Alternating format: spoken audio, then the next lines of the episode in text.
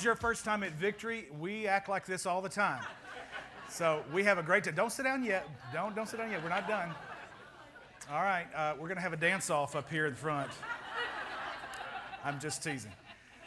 This is uh, the final message in the series called Say It. And as I was pre- prepping for this, I remembered that 1980s tune um, that was by a band called The Fixx. How many of you remember that? Sort of dating ourselves here a little bit.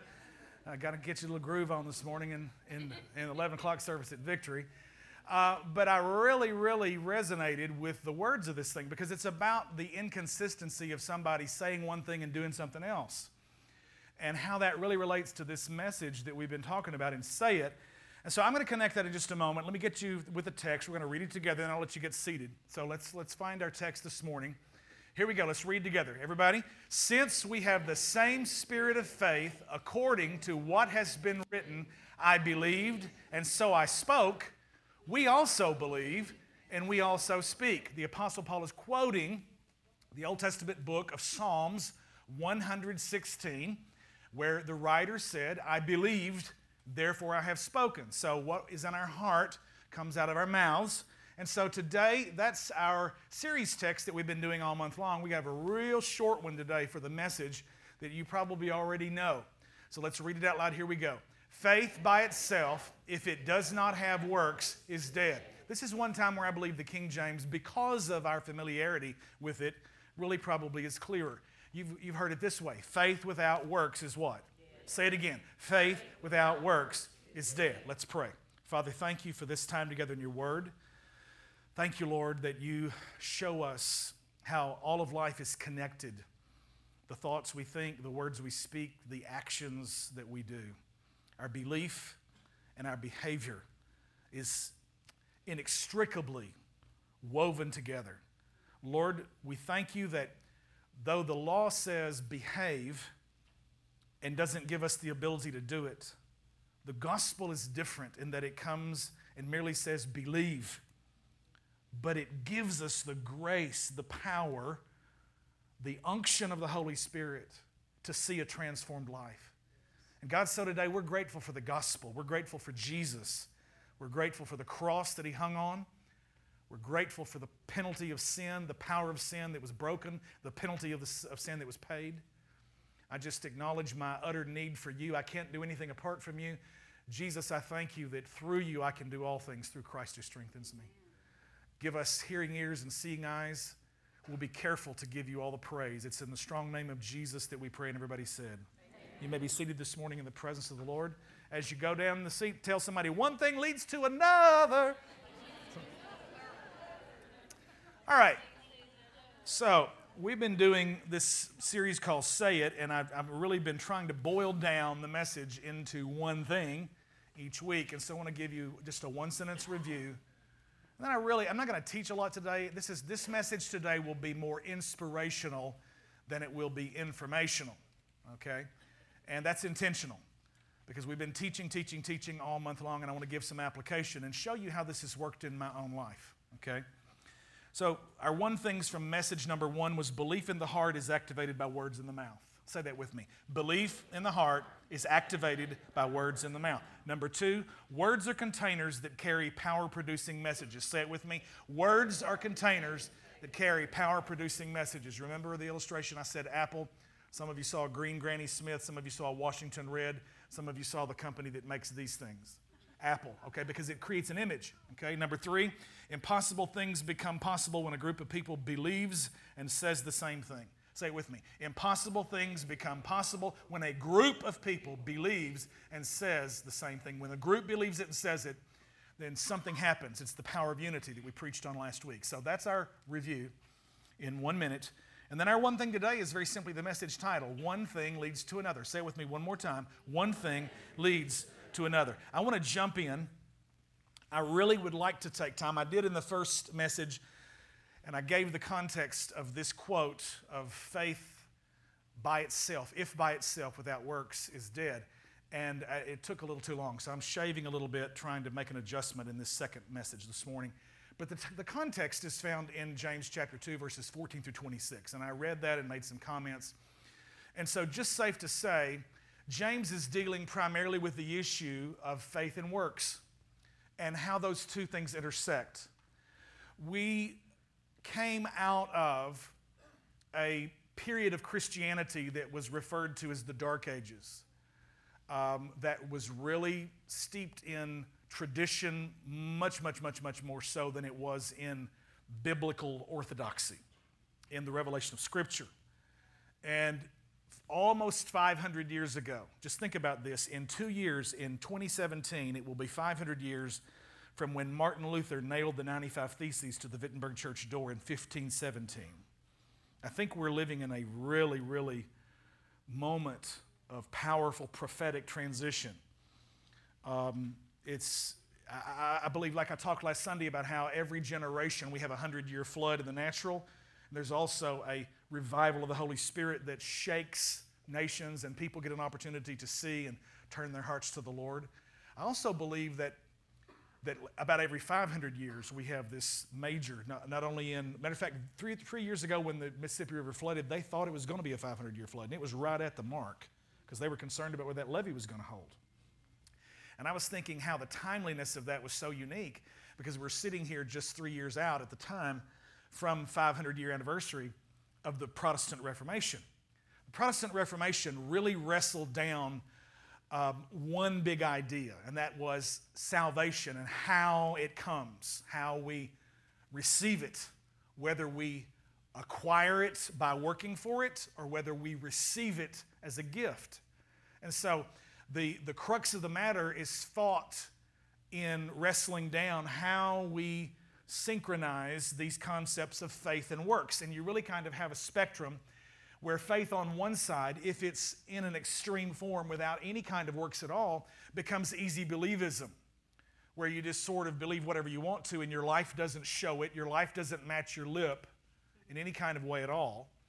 And uh, there, there are Christians that have been in a very legalistic kind of background, and many times, instead of arriving at a place of balance, sometimes God lets us let the pendulum swing the pendulum of extremes. God is not afraid of extremes because sometimes, in order to show us an appreciation for the balance, we've been in one extreme and He'll let us swing to the other side for a little while to go, okay, wait a minute, I gotta, gotta find a place of balance here and where the Word is.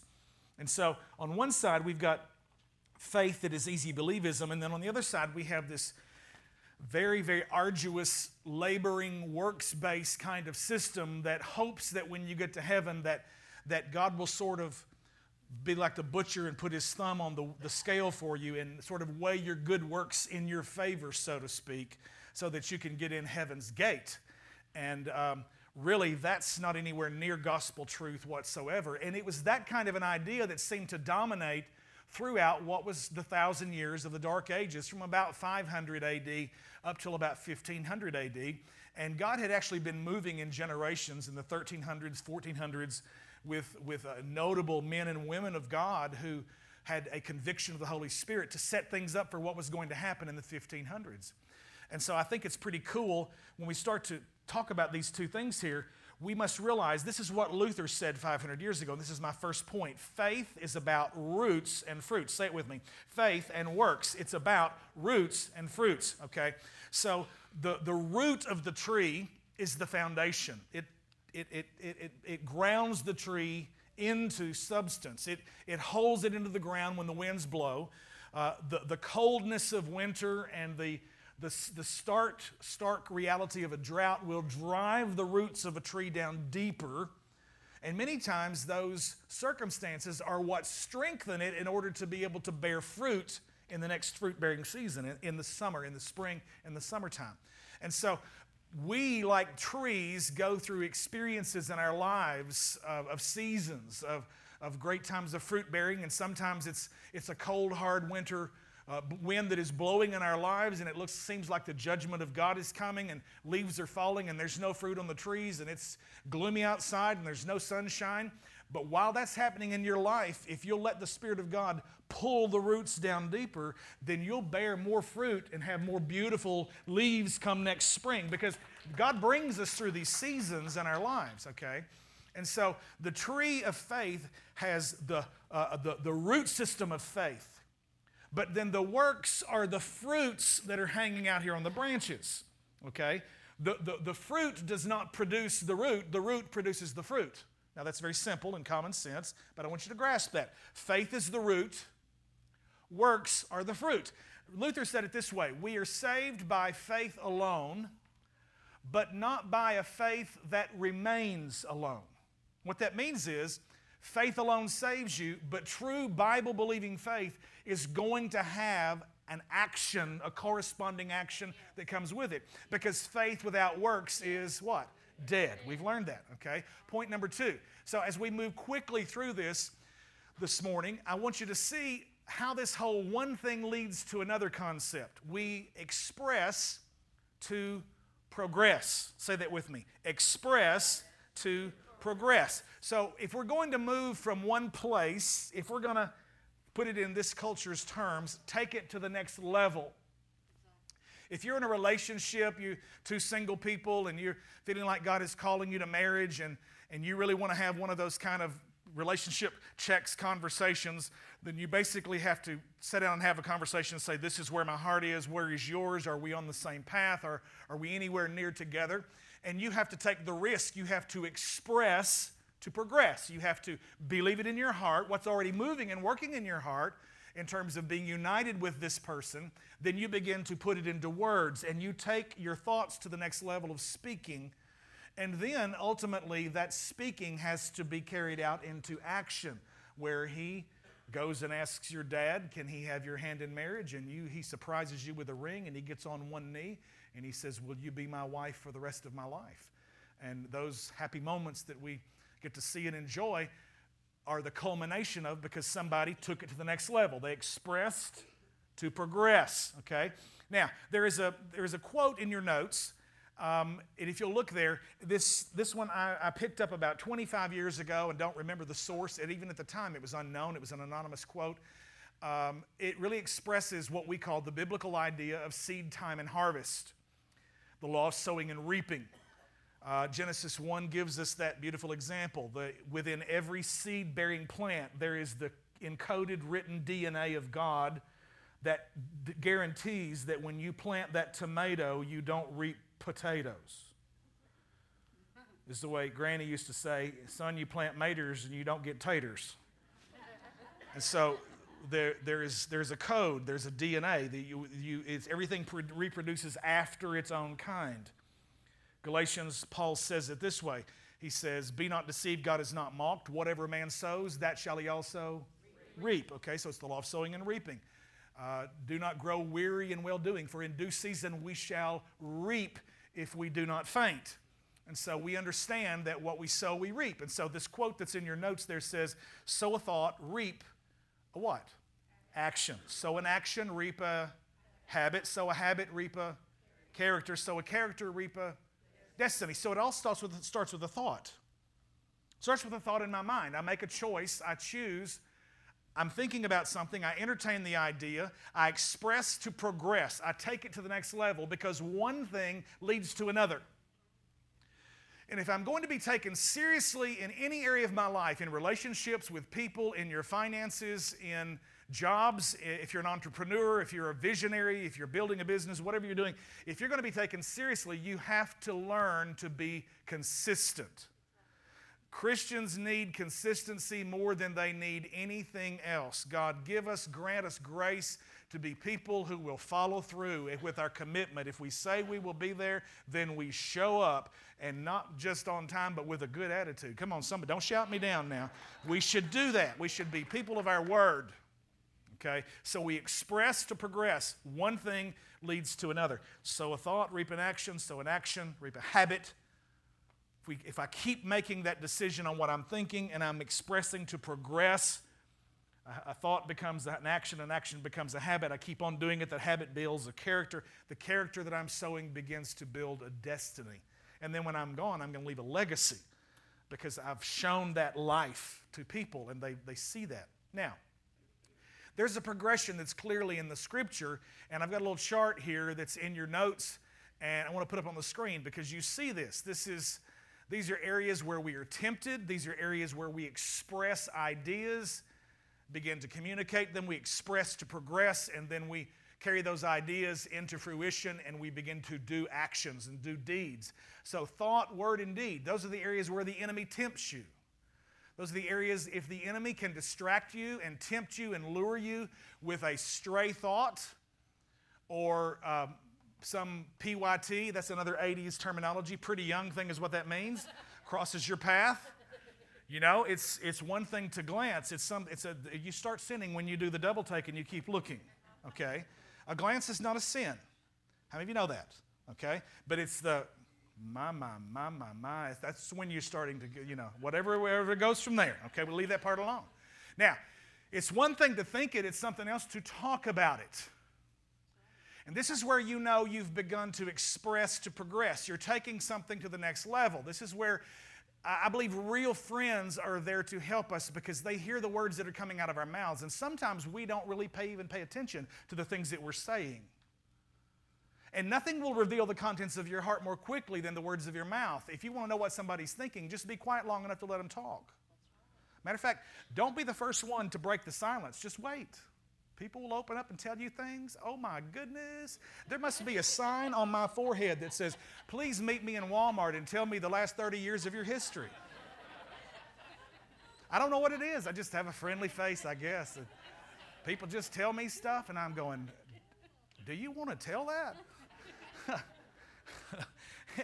and, and, and, I just think it's a good thing for us to realize that along the way, God gives us some red flags. He gives us some dummy signals on the dashboard of our souls.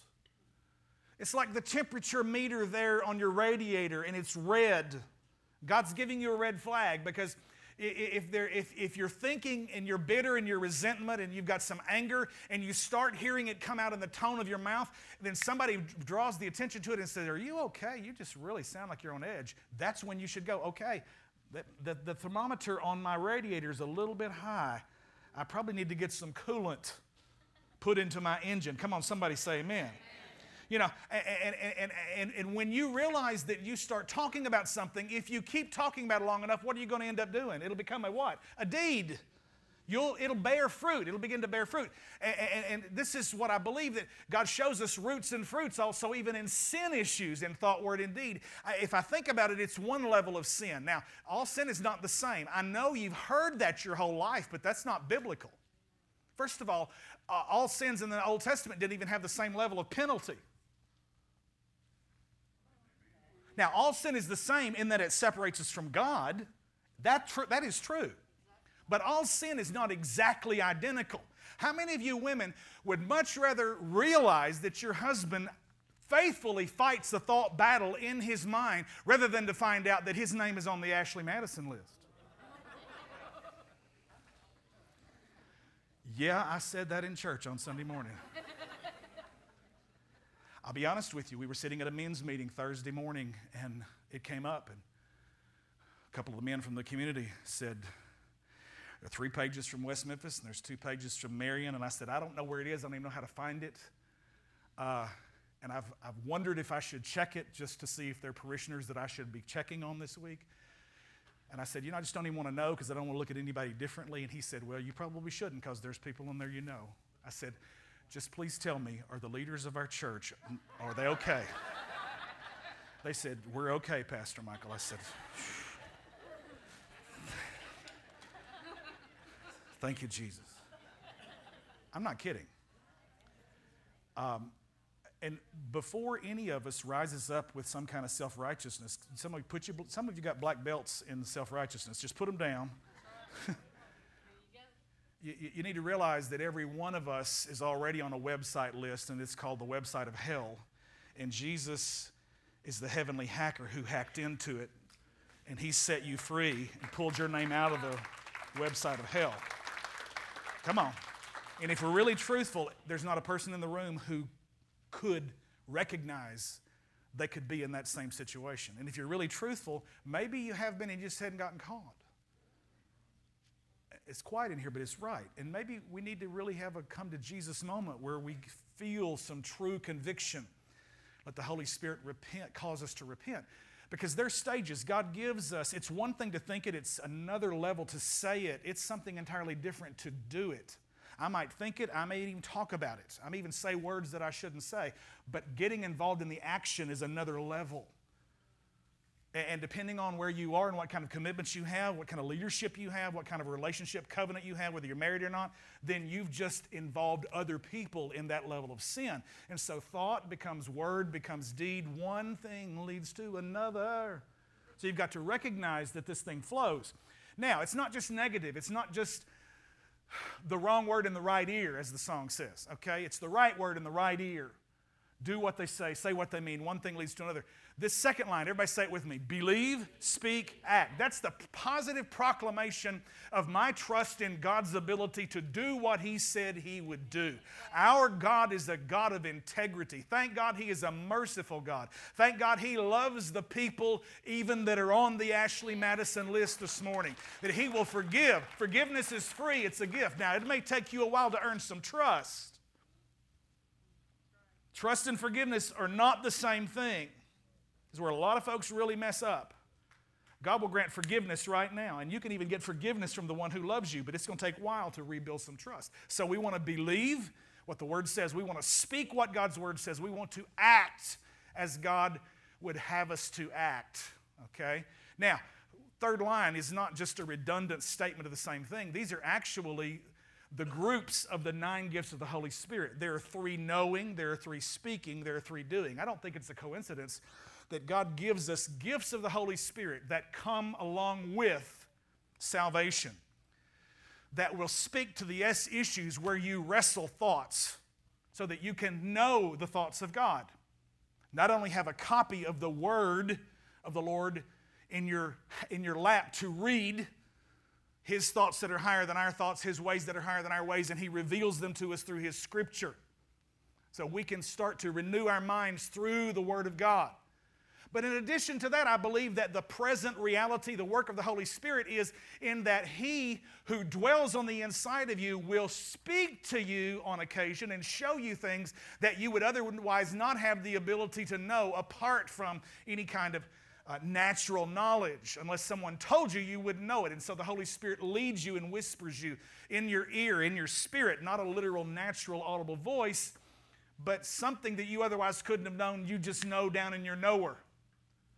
Three gifts of knowing are the word of wisdom, the word of knowledge, the discerning of spirits. I'm going to talk about some of these in just a moment in my testimony. Secondly, three speaking gifts that's tongues, interpretation of tongues, and prophecy. Three doing gifts faith, workings of miracles, and gifts, plural, of healings, plural.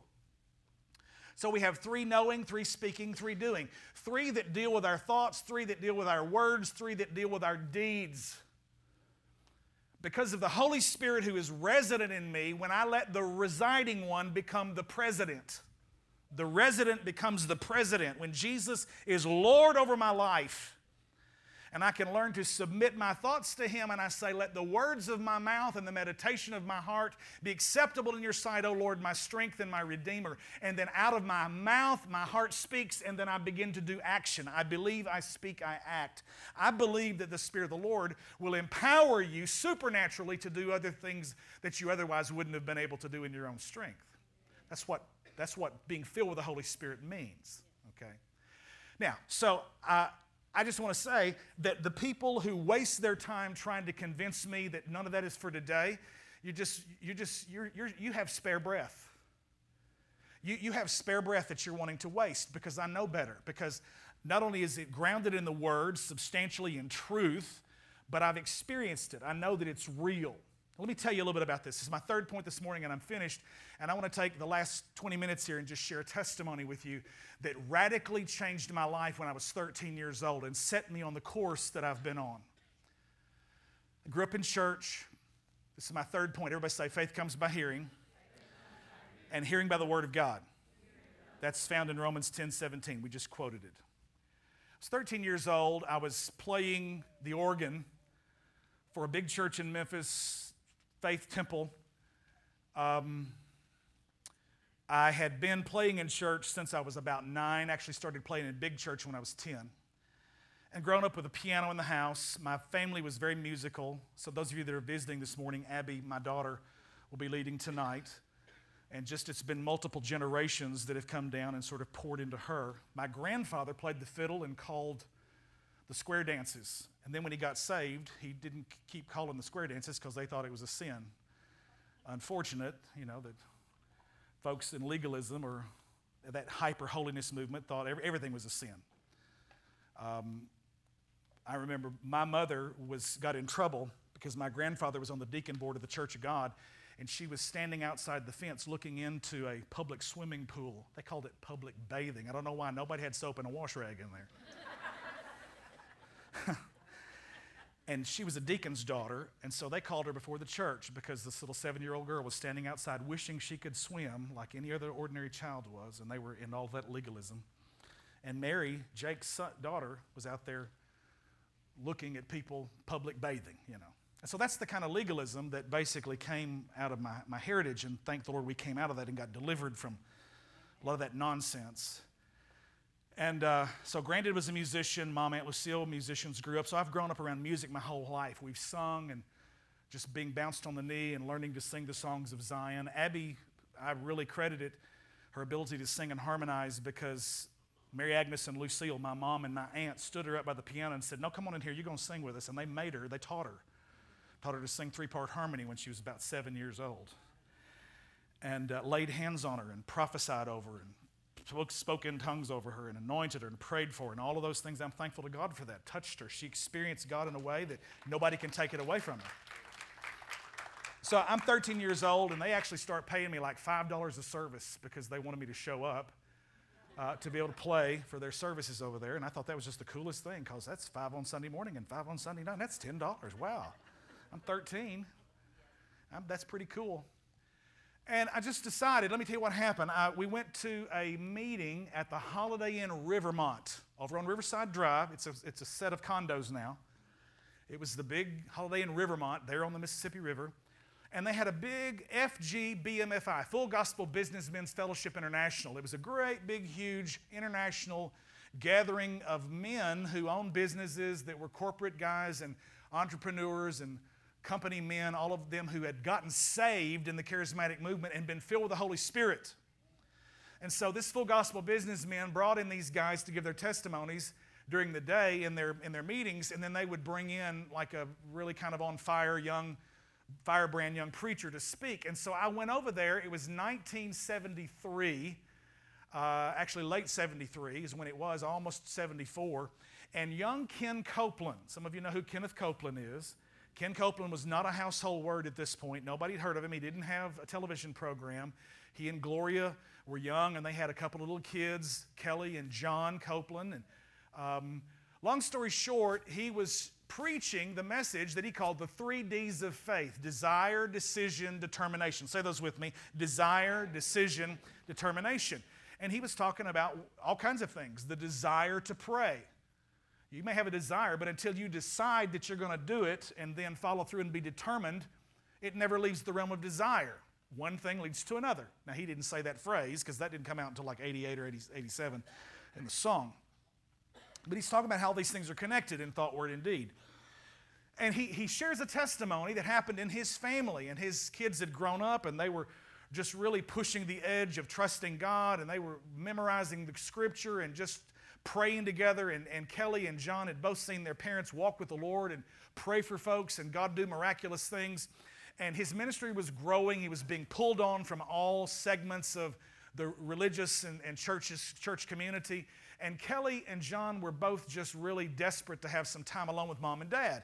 And so John and Kelly started talking, saying, What can we do that will get us away from crowds? Because wherever we go, dad knows everybody, everybody knows him. And he was starting to really emerge as a powerful young leader at the time. And so John says, I know what, we need a boat. We just, we just need a good fishing boat, need a good, bigger than just a John boat, but we want a good boat let's, let's get us a boat so we can get mom and dad out on the boat and we can get away from phones because nobody had a cell phone then. Okay, this is the 70s.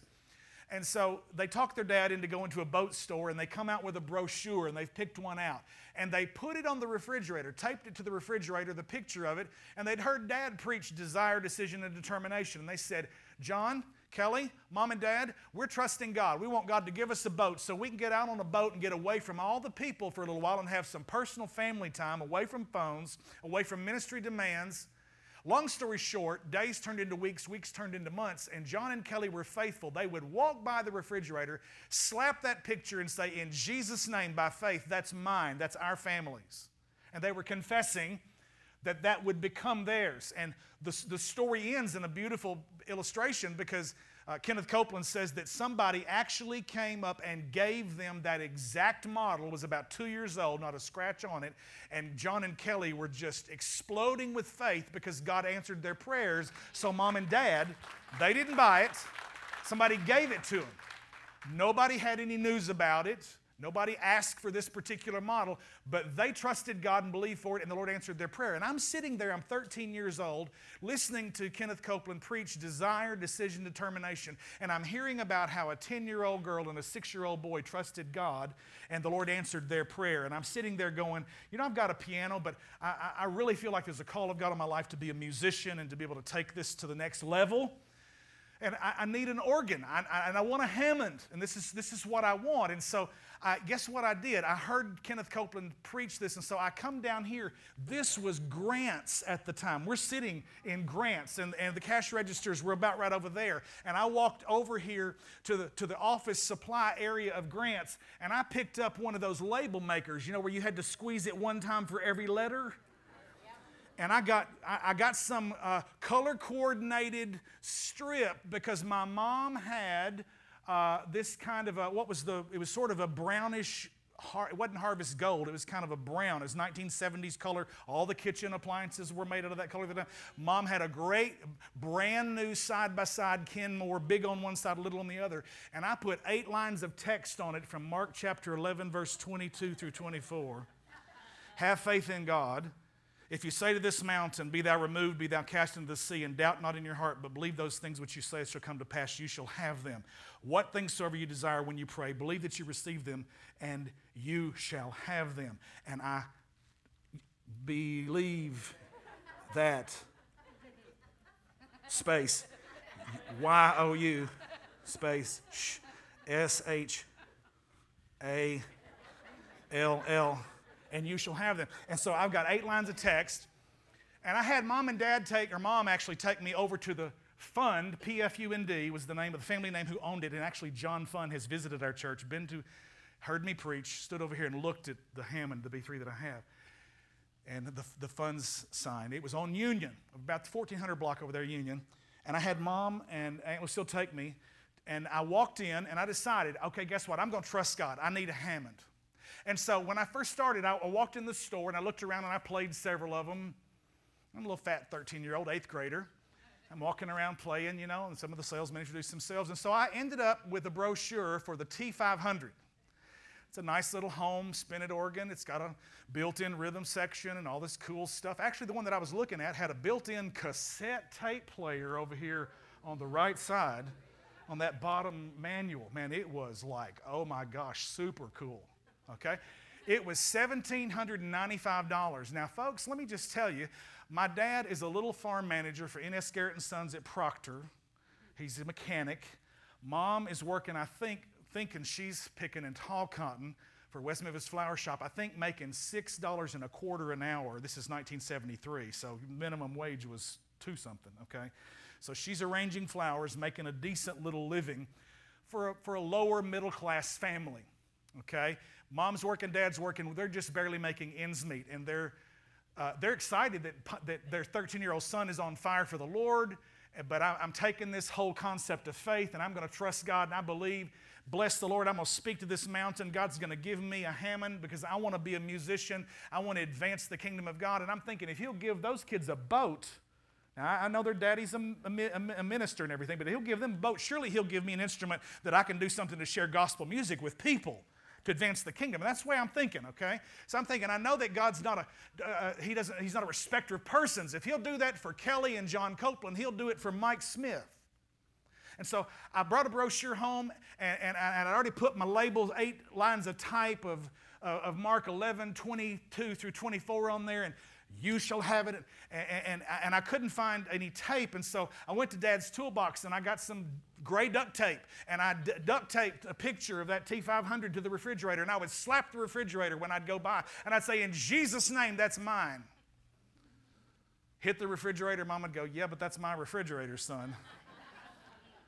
She endured it. She let the, the, the, the, three verses of scripture stay up there in that label maker type.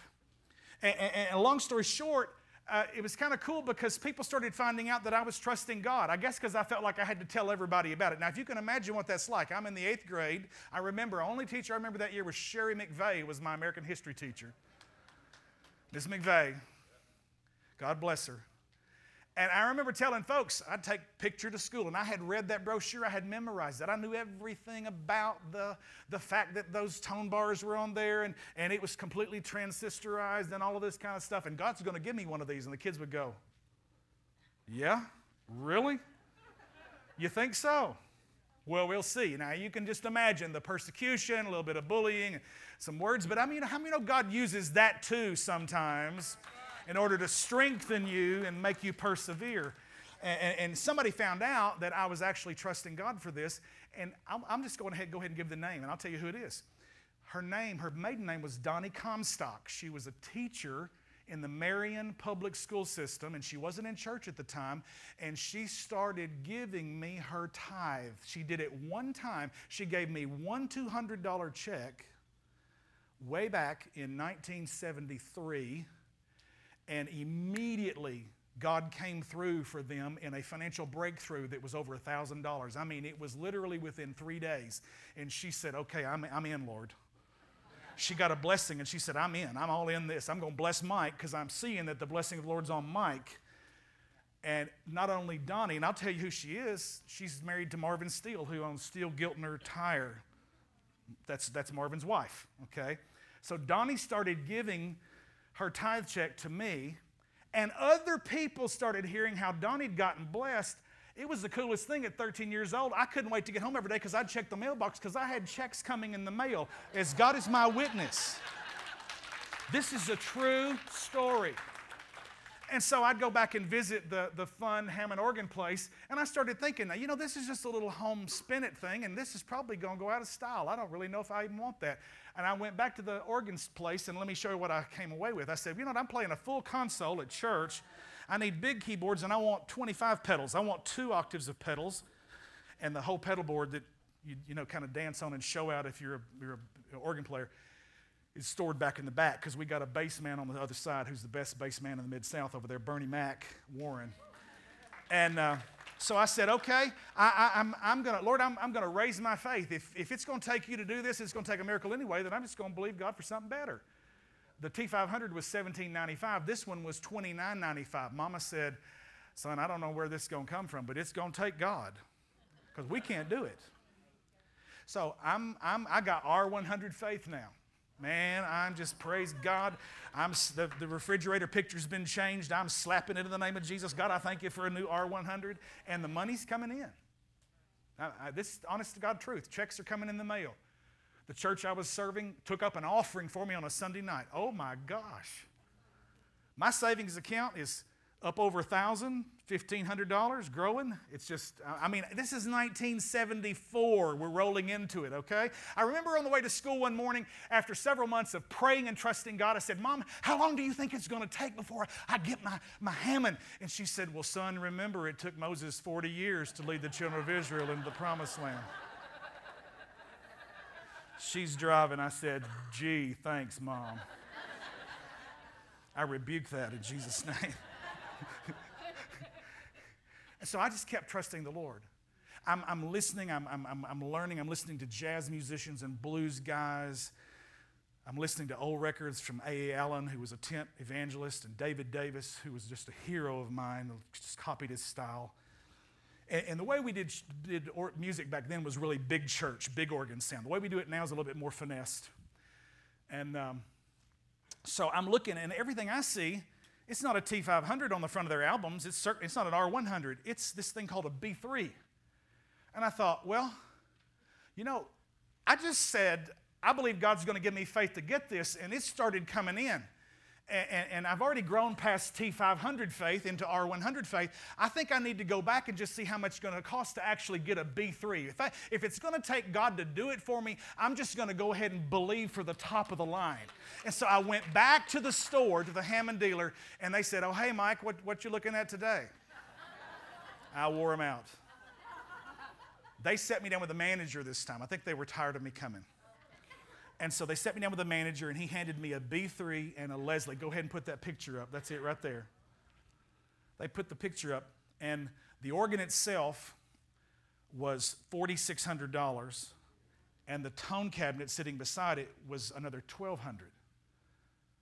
And so we're talking $5,800.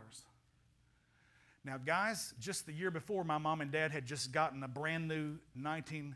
72 88 Oldsmobile from Jim Ellis Olds down there at Broadway and 18th Street. And the sticker, the brand new sticker on it, was $5,297. So this cost more than the family car we were riding in. And I knew that this is what I was supposed to have. It's like my faith finally emerged and it grew. And I'm 13 and, and, and I'm starting to put biblical ideas into action. And I'm fasting and praying and I'm seeking the Lord and, and for, for months I had been checking the commercial appeal and the want ads. When I left, when I left the, the, the, Hammond dealership that day and walked outside, Mom and Aunt Lucille had stayed in the car because they had been enough times that I think they were embarrassed to go back in. So they said, We'll just stay out here. Take your time. We'll be here when you come out. So I came out with the new brochures for the refrigerator to slap in the name of Jesus and the, the, the, the, dollar sign and the 5800 on top and they could see that i was crestfallen going this is ridiculous. I don't know how god is going to do this. And we're i get in the back seat of aunt lucille's 98 oldsmobile and she sees that i'm discouraged. And i said a new one is going to cost $5800 and mother said honey it'll have to be god. Aunt lucille put it in park and she turned around and pointed at me and she said, Michael. And I remember right now seeing it in her eye because she was a very, she was an intercessor. She was a prayer warrior. God whispered things into her ear.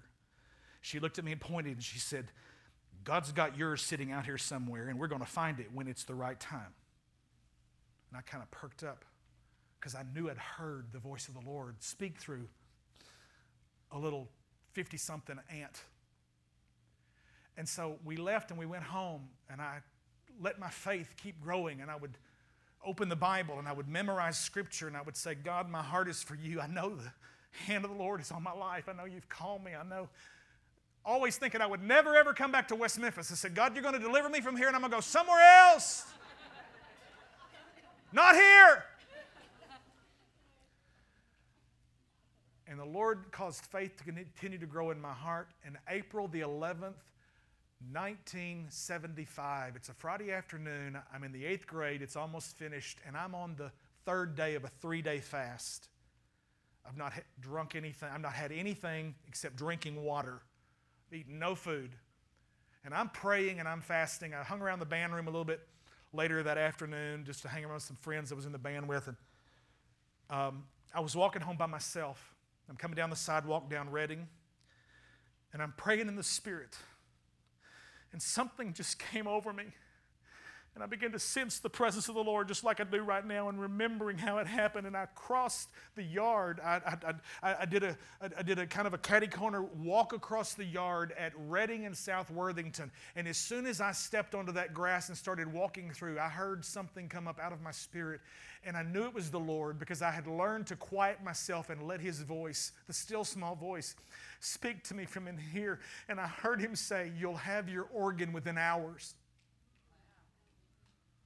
I stopped because I knew that I'd heard the voice of the Lord speak to me. He said, You'll have your organ within hours. And when I realized what I'd just heard, I bolted. I was like a sprinter all the way, little fat boy just running as fast as he could.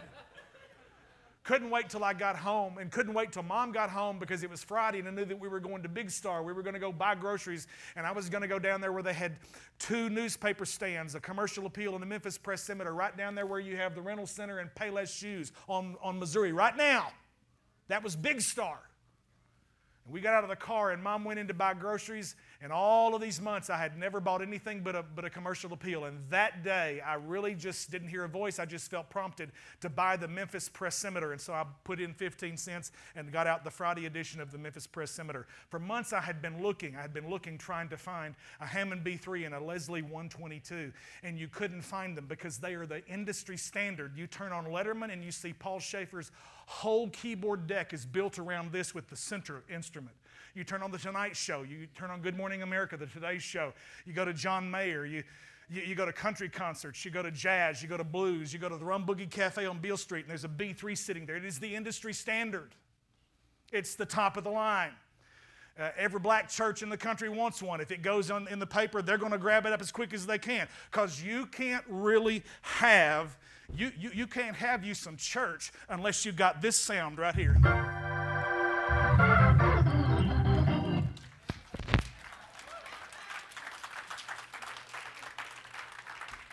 And so every time you try to find one, they're not there. And I called, let me, don't get ahead of myself because I'm trying to finish and I'm at 12 o'clock. Help me, Holy Spirit. Let me get this in five. This is what happened. I ran in the store. Mama, where are you? Get them pickles and let's go home.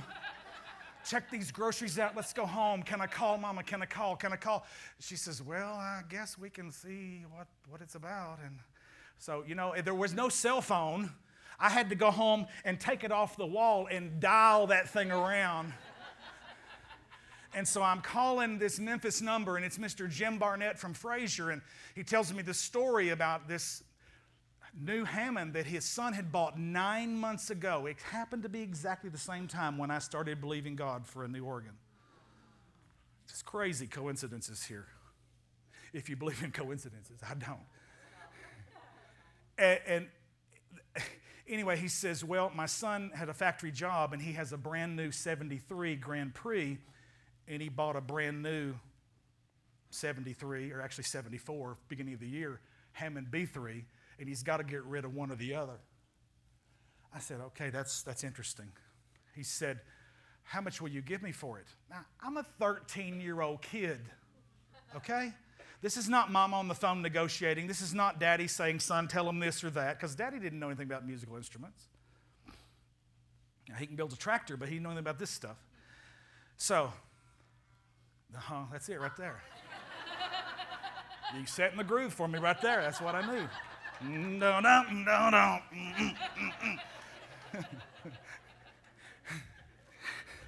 Haley's going, my, my, my, children are they're, they're on climbing the walls. Let these teachers out finish this message. okay. so, so I'm, I'm thinking, okay, hang on. And I covered the mouthpiece and I prayed in the spirit. I said, God, I ask you, you said I'd have my organ within hours. And if this is mine, you tell me what I'm supposed to pay for this thing. And the first number that popped into my head was $2,700. I said, that's crazy. Because it $5,800, okay? I said, uh, Mr. Barnett, and my voice is shaking. I said, I'll give you $2,700. And the most pregnant pause that lasted at least for a couple of weeks. he said, Okay. I said, Okay, what? He said, Okay, I'll take it. Saturday morning, we got up, we drove to Frayser. I sit down the B3 and rock the house, knock the walls out. We have church for about 20 minutes. And I said, We'll take it. He said, Meet me at Union Planters Bank on the corner of Union and Cleveland in Memphis on Monday. On April the 14th, it was my daddy's birthday, 1975. This happened 40 years ago this year. And we sat down, mom and dad and myself. Mom checked me out of school. Mr. Barnett showed up had his payment book, and he had called ahead. The loan, the loan lady says, Mr. Barnett, you're here to take care of this loan. Yes, see, these people are buying this musical instrument. We're going we're gonna pay it off. And so she pulls out the loan papers and she said, Mr. Barnett, you owe $2,709.12. My jaw dropped. And he wrote a check for $9.12. And my mama wrote this check right here. You can see it on the screen.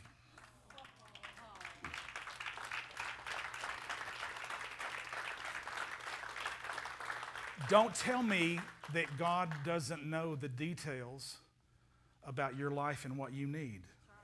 Don't tell me that He can't connect a guy who needs to sell an organ and a kid who needs to buy one. Don't tell me he doesn't know how to whisper into the ear of a 13 year old and tell him to pay 2700 and make the man who owes $9.12 more agreeable to it. Now, you know what? You can argue for the rest of the day and the rest of your life that God doesn't do that kind of stuff, and I just say, hey, that's okay. Let me just, let me just tell you about my Jesus. You know what this is? You know what? You know, you know why this is in the front of my Bible? Because it's moved out of every Bible that I wear out. I, I very carefully take a penknife and take the tape from around it, and it goes into the next new Bible that I have when this one gets worn out. Because when, when, when I get discouraged and when, I'm, when I had Hades beat out of me because of the crap that's coming against me, because of, because of my own thought battles because of the stuff, the stuff that the enemy is sending against this church to attack the families of this church. And I'm standing in intercession for you, and I'm not at my best. I'm struggling sometimes just to keep my nose above the water to breathe. When I am at the point of getting discouraged, I go back to this because it's an Ebenezer stone for me. It reminds me that when I was a stupid, fat 13 year old, that God cared enough to talk to me.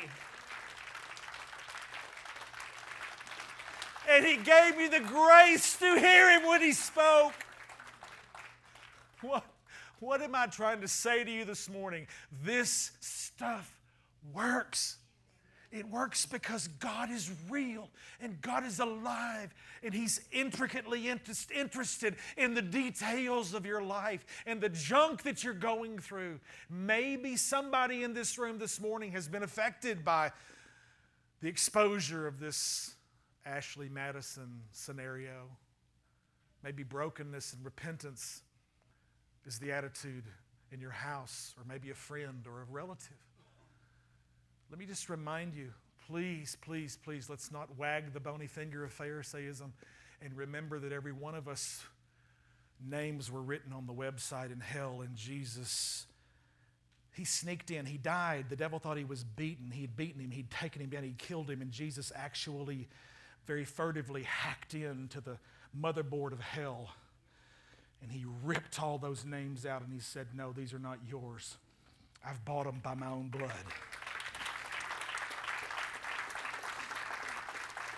so this morning, whatever your struggle is, whatever your face, and I know I'm over again. I tried. I cut stuff. Haley, I tried. I truly did try. I, I cut out a whole segment. I want you to know that whatever you need, Jesus is here today to give you a fresh start.